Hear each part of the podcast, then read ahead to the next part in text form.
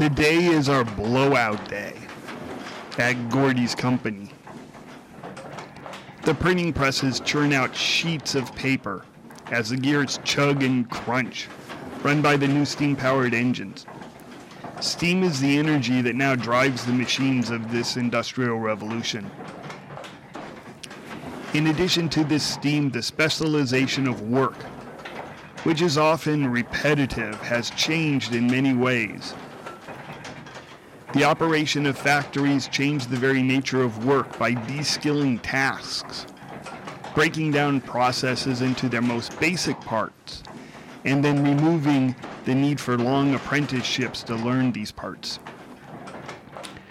People like Gordy Paul and thousands of other immigrants from Greece. His actual Greek given name was too hard to spell by the immigration officers. Gordy chose a different name, Paul, which was close to how it sounded. Gordy works in a printing company that prints postage stamps. The factory work was new and different from the farms that most people, including Gordy, came from. Workers were expected to report to work at certain times, usually early in the morning, and work all day. They could not leave when they were tired or take breaks, except at the designated times. Those who arrived late found their pay docked. Five minutes of tardiness could result in seven hours worth of lost pay, and repeated tardiness would get you fired. The repetitive tasks must have made days seem particularly long. Hours varied according to the factory, but most factory employees worked 10 to 12 hours a day, six days a week. This is where Gordy worked. Gordy was a feeder on a printing press. He stood above the massive machine and put pieces of paper into a little sliding area. The plate which the printing press printed the stamps moved side to side. As it moved to the right, wheels put ink on the printing plate, and then it moved back left, where the paper was pressed down upon it. The paper was then lifted up and gripped by four long pieces of metal, and it lifted the piece of paper up and set it down in a pile. The piles of postage stamps grew as time went by, and this was Gordy's job 10 to 12 hours a day, putting pieces of paper onto a small ramp so it could go into the printing machine.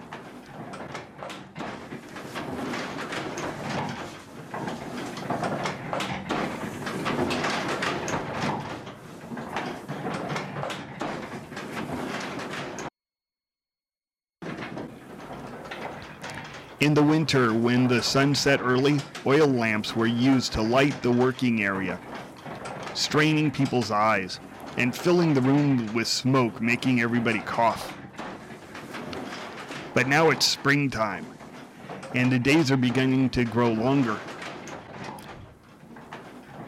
The factory that Gordy worked at, like many factories, held blowout celebrations at these times of years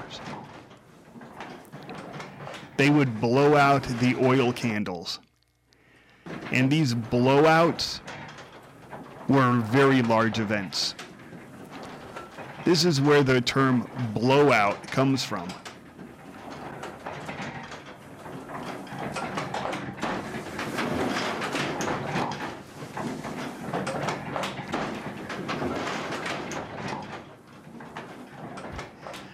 Live from a noisy factory floor, this is the award winning Stamp Show here today, episode number 297, brought to you by the Southern Nevada Philatelic Research Center, a nonprofit 501c3 corporation for the advancement of philately. This is Cash. This is Mark. This is Albert. This week again, we are discussing becoming an expert. Today is design alterations. But first, a special shout out to Richard Y., who made a very generous donation to the Stamp Show and the SNPRC. Remember that it's tax deductible also. Uh, your donation helps us a lot.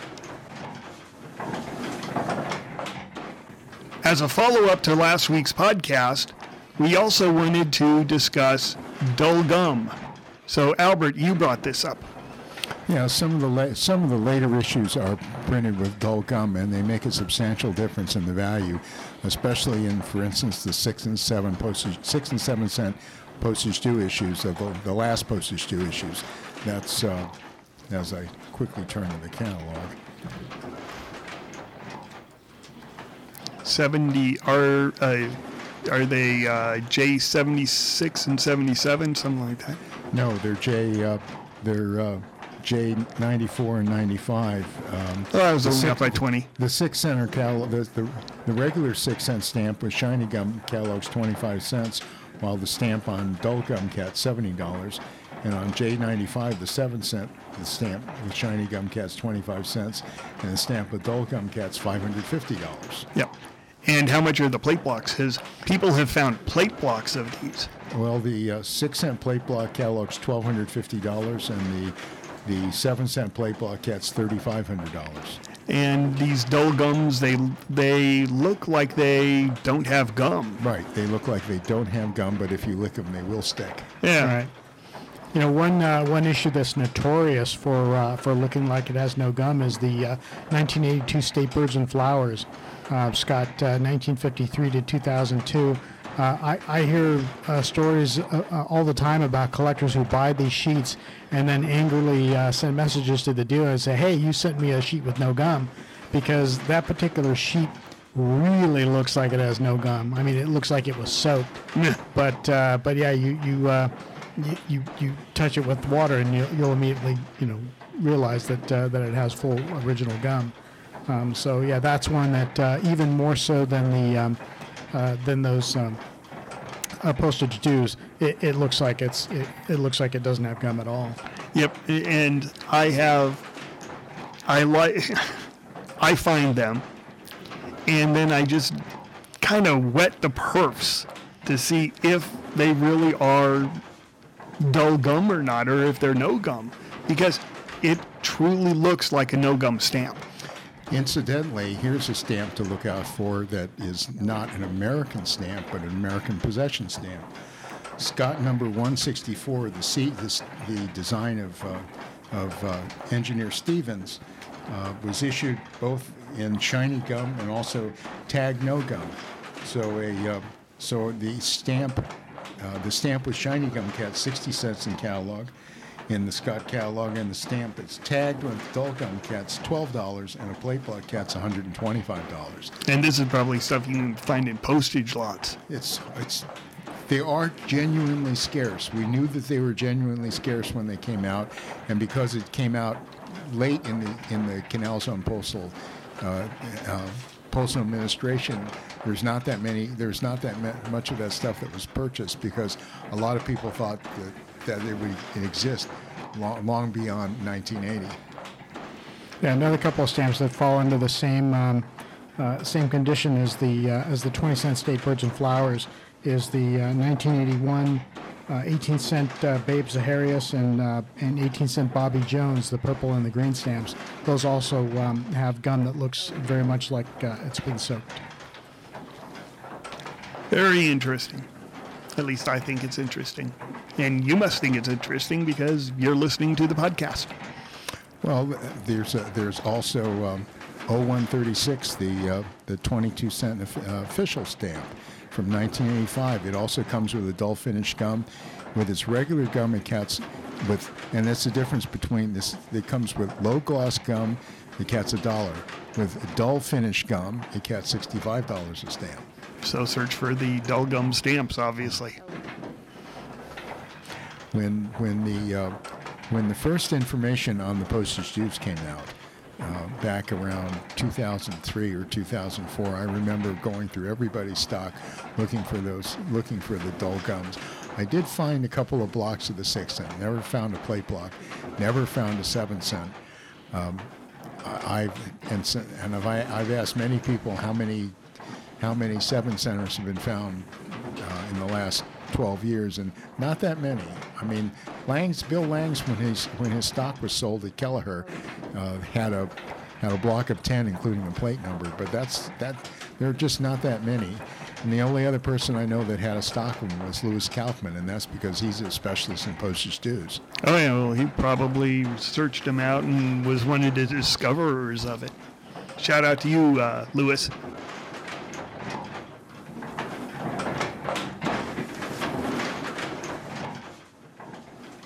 Well, today we are discussing design elements. So, Albert is the resident condition expert on Washington Franklin stamps because you actually found a 486A. Nope, it's Scott number 482A. 482. Oh, I will fix that on the script. Just imagine if we didn't have a script, what this podcast would sound like. Uh, so you found a What, 480. what, what does it sound like? Yeah, I mean, it, it has a script and it still sounds like this. Uh, so you found a 482A. Tell us about design elements and from a standpoint, you know, of being an expert, can they really be faked? Can you be taken in by uh, incorrect design elements? Well, in, in many of the in many of the stamps of the United States, there are there are different types, even different types on the same sheet. Going back to the 1851 issue, you have uh, you have only one type one, and that's position seven right on plate one early, and that's the one that has the most complete design elements, including the including the plumes and balls at the bottom. And and so there are many stamps that are that are um, altered. In other words, they take a regular Scott number seven from the same plate, uh, which is a Type Two, and they uh, they actually paint in the design at the bottom so it looks like it's complete. Um, this is also done. This is also done uh, to make uh, some one centers look like Type One A's, or that's Scott number six or number nineteen, and uh, we know that this is done all the time with uh, with the classic stamps. You, as a collector of three cent stamps, have seen many uh, three cent stamps, three cent perforated stamps that have been altered, especially with the lines lines chopped off on at, at the ends of the perforations to make it look like a Type 4 or Scott number twenty six, capital A. Well, a funny thing too about the uh, you were bringing up the one cent stamp. Number twenty four is a relatively inexpensive stamp. It catalogs, I think, twenty five, or it sells for it catalogs a bunch, but I think it sells for like twenty to twenty five dollars. And I'm a plater. I plate these, and I got a stamp, and I was trying to plate it and I just couldn't plate it over and over and over again. I'm trying to plate this stamp and I'm looking at the detail. I'm looking specifically at the detail. And I cannot plate it. I cannot find these design elements to determine the position that it was on. And then all of a sudden I noticed just a little tiny difference. And I go, holy mackerel, somebody drew in the entire side design on this stamp uh, and did it in such a good fashion that a person who was plating it, who was staring at it, had trouble with it. And it, it, was just amazing to me. It's the best fake that I have ever seen. It was an incredible fake. But again, you know, it's a 24, which is like 20, $25 stamp, and they drew in the design to make it look like an $800 stamp. Well, it's a similar stamp to that is Scott number 35, which is the uh, Type 5 from Plate 2. Um, there are many copies. Now, the, the, the key distinction between Plate 1 and Plate 2 is that um, the pearls on the design on the lower right, in the lower right corner, are missing on Plate 2s. But many Plate 2s have had, had the pearls drawn back in and then I've I've seen any number which have had had the uh, the shells at the bottom drawn in with a fake position dot to make it a fake Scott number 31 type one, or have a have it have a recut drawn in to make it into a, a fake number Scott number 34. But that's a good example of another stamp that, yeah, it catalogs thirty-five dollars, but you could find you could find a fine copy for like fifteen or twenty dollars and play with that. Yeah. Well, I've seen number 26s, which is the three cent vendor, or three cent George Washington with just side frame lines. A number 25 has frame lines on the sides plus the top and the bottom. And I have seen people who have drawn in the lines on the top and the bottom. Now, for me, it's impossible really kind of to fool me with this because number 26s and number 11s or number 25s, which is what number 11s were perforated to create number 25s, they're very, very, very different stamps. I mean, you can pick them out f- relatively easily, but I can vouch that a lot of people have bought 25s, which are actually cheap, cheap, cheap number 26s with just a line drawn in on the top and the bottom. and again, this is changing the design elements to make the stamp from a dollar and a half stamp to a $50 stamp by literally just drawing two lines. But you could tell the difference by a glance because of what the color. Uh, the color, the impression, and there's certain design elements on a 26 which do not occur on a number 25. Uh, the number 11s uh, were printed for a very, very long period of time. The plates show a lot of wear. I mean, and when all of a sudden you have these really nice, sharp, crisp images that were from number 26s, you go, hey, there's a problem because when number 26s were printed, they sort of had a higher level of quality control. They didn't let the plates wear. Very, very rarely will you find a worn plate number uh, 20 or a worn number 26, with the exception of like two plates. And those two plates, actually, if you draw the lines in, you're destroying a significantly valuable stamp because those are 26As which again, design element thing, and these are a pain in the butt to expertise too for the novice. But they're, you know, they're probably right around the same price as a number 25. Hmm. Now we've all we've also seen, believe it or not, counterfeits made from uh, from the five cent perforated issues. Uh, anything from I've seen fakes made from Scott number 28s and also from Scott 30 and 30As and they literally cut the perforations off, they might actually they might actually reback the stamp and draw the little designs in that are missing, and then they'll try to sell it as a number Scott number 12, the 1855 imperforate. Seen quite a few of there, those. There are many, many of those that were made in Europe back yeah. back in the 19th and early early 20th century. Yeah, this is the brown five cent stamp with Thomas Jefferson on it. That uh, you know, before that, he's the first person who appeared on a stamp that wasn't George Washington or Benjamin Frank- Franklin. And he, they were making U.S. number fives, which today sell for 200 plus dollars each. And you're destroying a stamp which could be faulty on top of that because those per 15 perforations look terrible.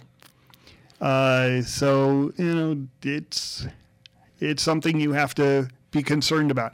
Those, however, the design which is drawn in is there's like a little hump, little speed bump at the top and the bottom, and they draw those in. But I have never seen one drawn in well. I, have seen. We've had several that have that have that come in that were that have been drawn in well. It's just the level of artist more than anything else. Yeah, yeah. But you have to sort of match the design. It's not just drawing a line, it's like you have to duplicate the hash work and stuff like that. It's a little bit more effortful. Is that a good word? Effortful. Well, one reason that you become an expert is is that you, bec- you become a, you've been, you're a past victim. Oh yeah, you know, just like you know, just like just like the uh, just like that uh, company Hair Club for Men likes to advertise. Well, I'm a I'm a customer too. Well, it's uh, I, I, so um, when I was a young dealer, somebody came up to me with a with alleged number 34 on cover, which I didn't examine closely, and I paid thousand dollars for it. And then I found out about uh, three or four weeks later that it was fake, and I couldn't get my money back. And I just said, so um, there's nothing like tasting it the hard way to make you remember what makes what makes it, you know, why you why you've become um, knowledgeable in a particular area because you don't want to be a fool again. Yeah, I agree with that. I've uh, I think we have all fallen into that trap and way spent money on something that wasn't worth spending their money on. Uh, but let me ask you a question. You found a 482A. Right. Very expensive stamp. Uh, Denny, who works here, he found one. He sold it for $109,000. Uh, he, he's he's had the, he had the best timing of everybody else. Oh, Uh, the yeah. ones the, the three that I the three that I found the only one that I sold I sold it in '84 for four thousand dollars to my best customer and it's since it sold at a Rumsey sale in December of 2018 for sixty five thousand. Whoa. So let me ask you a question. So this is a difference in design. It's the strength of, if you picture George Washington, he's wearing a toga. Toga has like a little button on the top of it. There's a line off the button. That button is str- uh, the button is strong, and the line defining the top of the toga is strong. That's that's because the reason it's called a Type 1A rather than a Type 2 is this the result of a uh, of a new transfer roll that the bureau had switched to. Uh, so they went from a, a, a transfer roll that would transfer only three or four impressions on it to one that would transfer 12 on it. And because it had it had so many images to transfer in, it had to use they had to use extra pressure. So the the fine element the fine elements of the design, like the toga rope and the button, are particularly strongly incised, and there so there's no breaks in the button and no breaks in the rope, and that's why that that's becoming Type 1A. And on a 482A, we're talking in addition that that's a stamp that only has Schermack Type 3 perforations. That's the only way that it's found. So let's make pretend you find a two cent George Washington stamp with the Type 2 f- Schermack perforations, which are not rare, they're all over the place. Could you just strengthen that line on top of the toga and strengthen the circle a little bit and say, hey, I've got a 482A? Um, I don't think so because it would show up if we put it under the, the ultraviolet here with the VSC. The strengthening would obviously show up because you can't duplicate the ink.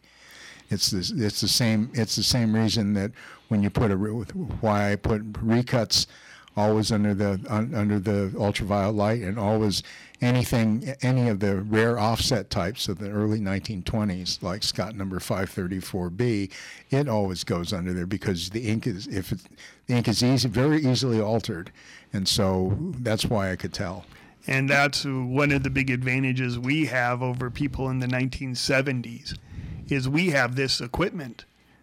And back then they didn't. And so, you know, technology has greatly improved uh, stamp collecting. Well, that's why when that's why when uh, um, a collector comes back and says, "Oh, this has a 1985 Philatelic Foundation certificate. Why did you change the opinion?" A lot of times I say, "We just we have better equipment to examine the the items. We have better reference."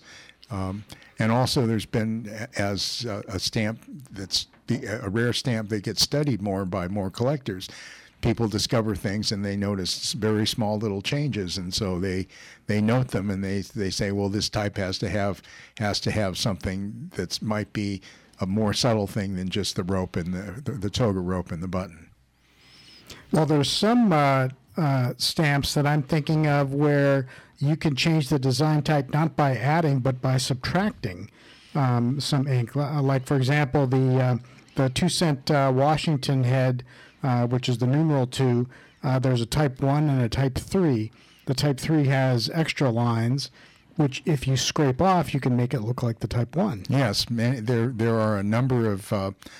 Uh, I've seen a number of Scott number 450s that have had the line scraped off to make it look like a Type One. The the, the rarer 449. Uh, the difference is uh, a 449 is like a between a 600 and a thousand dollar stamp for a start, and you're making it from like a from a two dollar stamp maybe. So that gets done. The it, the same kind of scraping gets done on uh, they t- you find 455s that they've scraped them off and they're being sold as either type 1s or type 2s mostly type 2s scott number 454 or if it's the if it's the 1917 unwatermarked issue scott 492s that have been scraped off to make make them look like scott 491 which is the thousand dollar stamp used. Um, and just to get into a little detail, there's a ribbon on the bottom of the stamp. literally like a ribbon, and it has a little curl in it, and then it er- ends in like a little split. And this ribbon has little shading lines on it. And the Type 1 has two shading lines, and the Type 2, or excuse me, the Type 2 1 has three shading lines, and the Type 3 has two or two and a half shading lines, right? And so if you take a, You need to reverse that. Right. It's the type one that has fewer shading lines. Oh, okay. Yeah. Okay. Yeah. I got him reversed. And so you literally just scrape the ink and take it off. Now, here's the hitch though is that the only way to tell that design? No, there's actually uh, uh, several other uh, elements that uh, distinguish type 1 from type 3. And that's why it's so incredibly difficult to really fake one is just scraping that little line off. Right. Not enough. The uh, where where there's an exception is in a used stamp if you've got a cancel that hides uh, some of the other design elements that, that distinguish between one and three, and all you see clearly is the uh, is the ribbon, then you can be fooled. Well, yeah, that's one of the problems too. Though the, is sometimes you will have the cancellation right on top of the ribbon, Right. and so the most obvious indicator of it you can't see. That uh, reminds me of uh, one of your 482s. The cancellation covered the elements. Correct. And so it didn't sell for nearly as much because people couldn't look at it and see it. You had to really work on identifying it. Yeah, that's true.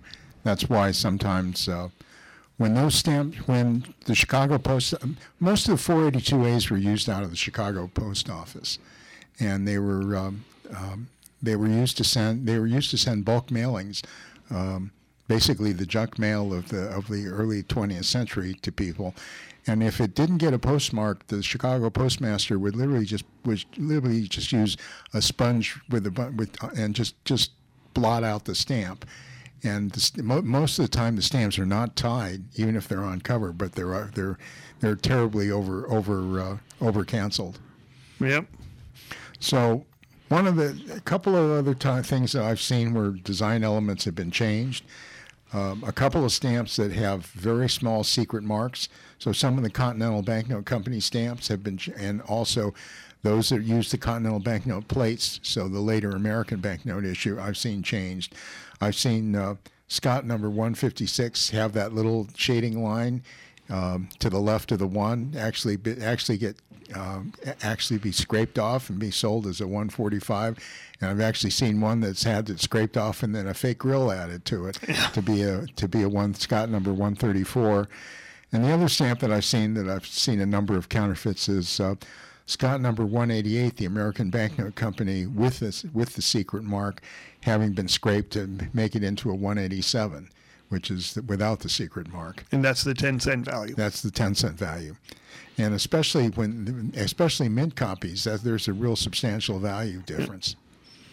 Yeah, another stamp that has uh, uh, that's distinguished only by a small number of design elements would be um, the two cent um, offset, uh, uh, two cent Washington offset. Oh, where- we see this all the time. Yeah, where the the main difference between type 5 and type 5A are two dots on the nose. If the dots are missing, it's a cheaper stamp, whereas if the dots are there, it's a more expensive stamp. On the uh, on the perforated version, the value is about twice as much. On the imperforate, uh, meaning uh, Scott uh, 533 and 534, um, there's like a seven to eight times value difference. And this is literally you just take a red ballpoint pen Right. and just go pop. And also sometimes that's and this is also a, a stamp that is notorious for because they use a lot of wavy line cancels on this stamp. It's notorious for having the nose element hidden by the by the wavy line cancel. So how can you tell the difference? And w- one of the uh, one of the main differences, though, that's not really well publicized, is the fact that the Type 5A is a smaller design, uh, both left and right and top and bottom, than the Type 5. So if you have a um, a, a very fine uh, measuring device like a, uh, a 10 power loupe with a with a reticle, you can you can tell the difference between uh, a Type 5 and a Type 5A just by the uh, just by the size of the design.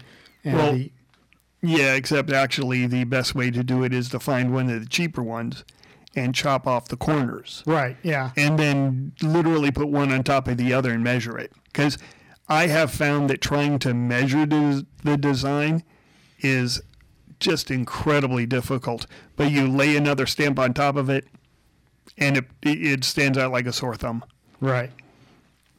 Yeah, the um, the the Paul Schmid book, Experts book, um, describes that the Type Five, like uh, say for example at the top, um, measures between 18.9 and 19 millimeters wide, whereas the Type 5A is 18.6 to 18.8 millimeters. So it's a really tiny difference. Yeah, yeah, too difficult to measure, but very difficult to see. The one other caution about 534B and 533 is that some some um, some of the used copies with the Schermack Type 3 private perforations you get where they've actually clipped off the perforations so it has it looks uh, so it might have tall margins top and bottom but it's very close left and right and but it's but it's absolutely counterfeit because if you look carefully there's usually a small remnant of the original perforation Hmm. Yeah. Well, one of the and also the gripper when it was going through the machine, you can uh, a lot of times see the gripper marks. But uh, one of the uh, things about that and something that we address all the time, you need to get a good microscope. Like I said, the Coolertronic one on uh, Amazon, which they still haven't contacted me to like pay me for pumping their item. And they should. Yeah. And the second thing is you need to get a cheap UV light because the ink that it was printed with and the ink from a red ballpoint pen are very different and they will show up different. And I'm going to give a shout out to a uh, to a company who, who who should also send me many free gifts for doing this. But um, I bought a uh, UV light on Amazon called UV Beast. Um, and the interesting thing about this particular flashlight uh, or, or light is that it, um, it it alternates between a very bright white light and a and a UV, so you can click between the two.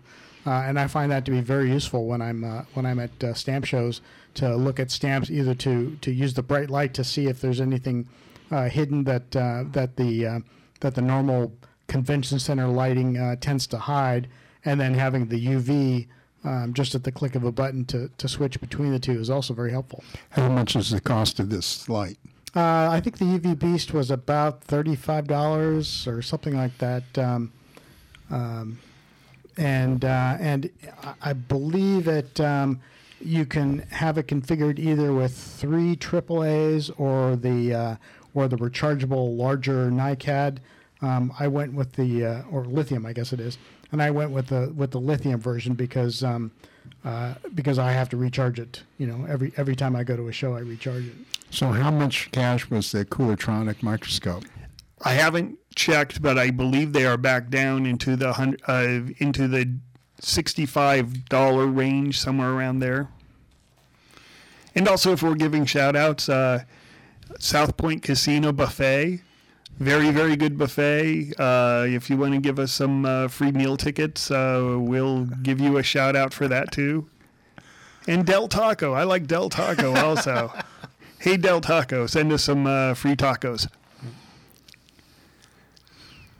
So, can you think of any other uh, uh, alteration in type uh, items? Now, there's lots of alteration in type in foreign stamps, Oh yeah, yeah. um, but I, I don't even want to get started on that. We were just talking about American stamps today. Well, like the one because I collect, you know, 1850 to 1859, uh, the one centers they get not as much um, faking, but there is faking going on. The five center, we've seen a disproportionate number of five centers. The three centers, you really only see people taking 26s and drawing a line on the top and bottom to make them into 25s. Although I did see a person ruin a really nice number 26A. uh, trying to make it a n- number 25. And uh, quite frankly, the 26A is worth more than the 25.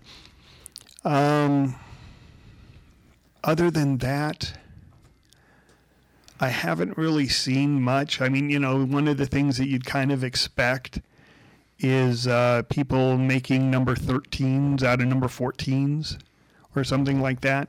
But that doesn't occur.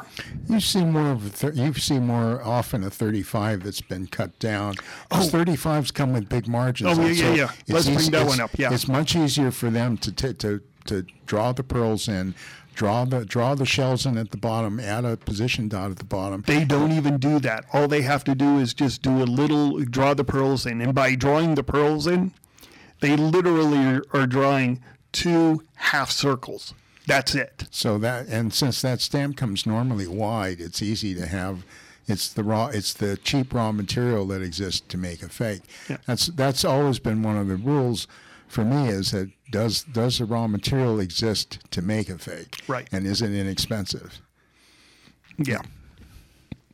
Now, number 35s, they're big, but they're really super easy to pick out. So if you chop the perforations off a number 35 to make it look like a number 14 or 15, anybody who knows the issue will be able to detect it almost instantly. You really have to modify the design to have any chance of it. And uh, it, they don't modify the design. All they do is they hack off the perfs. So you see them all the time, just fakes. So the, the the other the other kind of the other kind of fakes that I can I've seen a number of are, uh, and they're very very subtle. Is if somebody takes uh, a plate four Type 3A and works a little bit on one of the uh, weaker lines to make it into a Type 3. That's one of the. That's again the uh, one cent Franklin from 1851. Right. Yeah, the blue But, stamp. but this is primarily the 1857 plate Yeah. four stamp that that uh, frequently frequently one of the line. It means that it has a break either at top or bottom, but it means but to create it into a type three, you you take that weaker line that isn't considered broken and you uh, you slightly uh, you slightly scrape it off. And again, these right here are stamps that are certified. You plate them, you find out the plate position, and then you find out whether they're real or not. So the $99 question.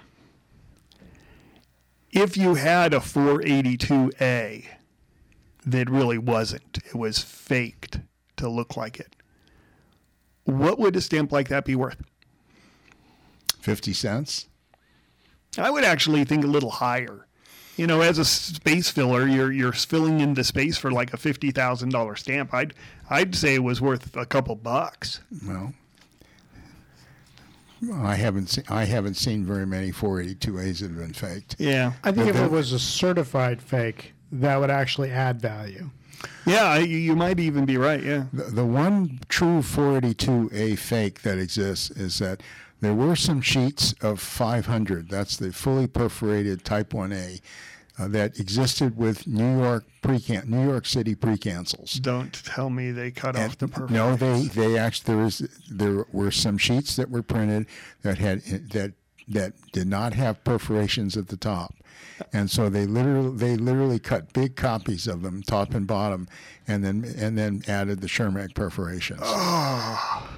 and and I got victim I got victimized with one that had a PF certificate in 1982, a 1981 certificate.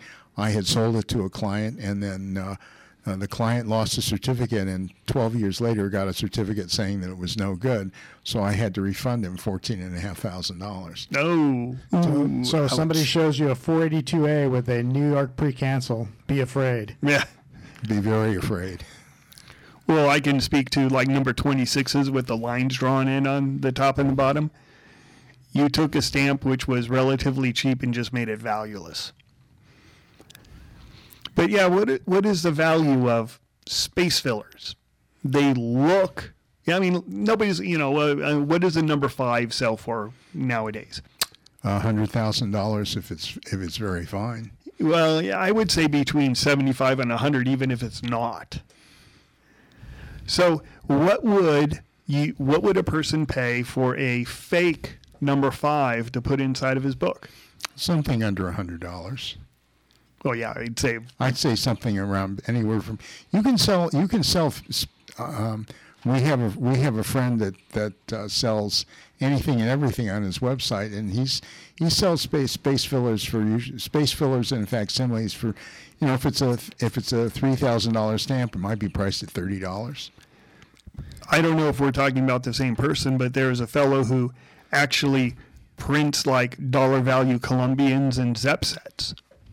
And on the back, they say fake and stuff like that. And it would be, you know, if a person was a, re- they weren't, they're not printed by engrave. So if a person knows what they're looking at, they'll be able to pick out that, you know, it's a lithograph stamp and that is, but it fills the spot. And a lot of people have a lot of desire to fill all the spots. Yeah. I mean, I see a dealer on eBay that uh, consistently sells uh, um, fakes of the uh, C3A. Not really fakes, but but reprints that um, you know are just designed to fill the space. Yeah.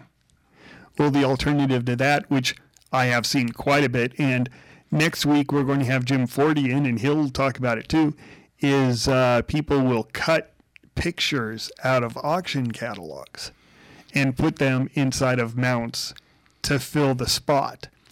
And I went over to Jim's the other day, and he goes, "Oh yeah, I have a."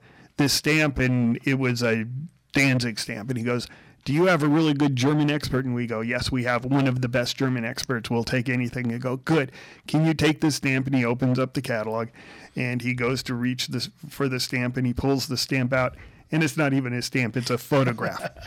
and he goes, Well, I guess I don't have to submit that.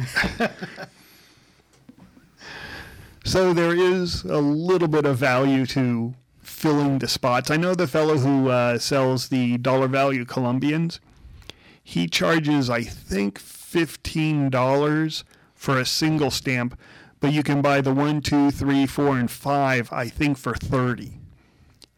So you can fill all the, those four spots with perforated, printed stamps for thirty bucks. Both the French and the Germans in the 19th century made what they called facsimiles and they they sold them as facsimiles. A lot of them have the word false printed on them or or facsimile printed on them, uh, especially of the large newspaper stamps, for instance.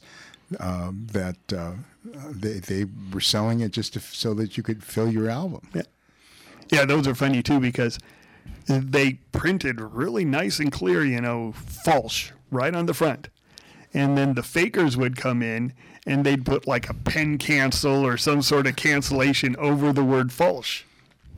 And they also do that in Japan when they were uh, reprinting the Japanese stamps to sell to tourists. You had in Japanese law, you had to change the design. So they'd change the design and then they'd make sure that the cancel was on top of that change so it would look like a good stamp. So, anything else on design changes? Well, we're going to have a stamp show at the end of April in Las Vegas, uh, April uh, 29th and 30th, right? Oh, I thought it was 23rd. Oh, sorry, 23rd and 24th. You're right, 23rd and 24th. And so, uh, if you're in Las Vegas uh, that weekend, come on down and see us. You can find all the address and information in Linn's magazine. And with that, goodbye, y'all.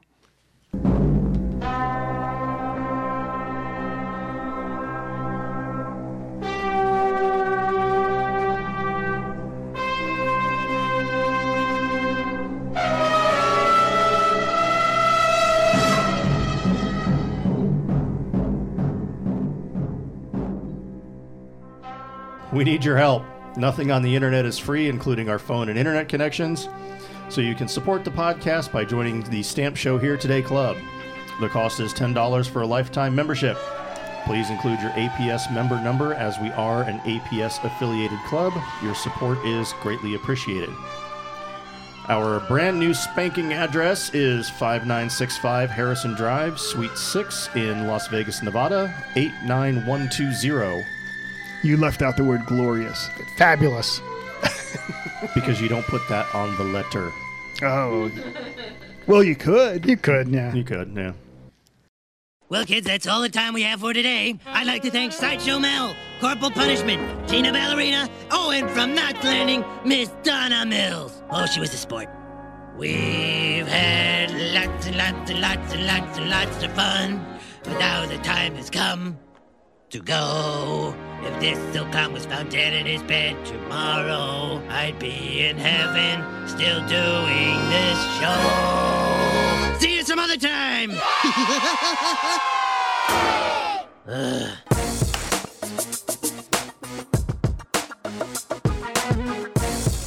You have been listening to Stamp Show Here Today, seeking to advance all levels of the stamp collecting hobby through news, information, and collecting advice. Visit us at stampshowheretoday.com to listen to the show, view images of the items we are talking about, and read the show notes. You can also continue the conversation on Facebook at Stamp Show Here Today and on Twitter at Stamp Show HT.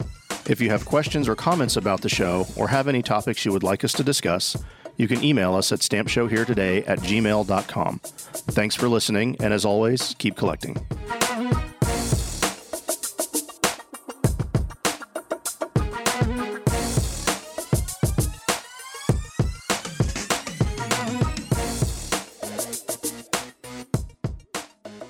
Stamp collecting happens when we dream together.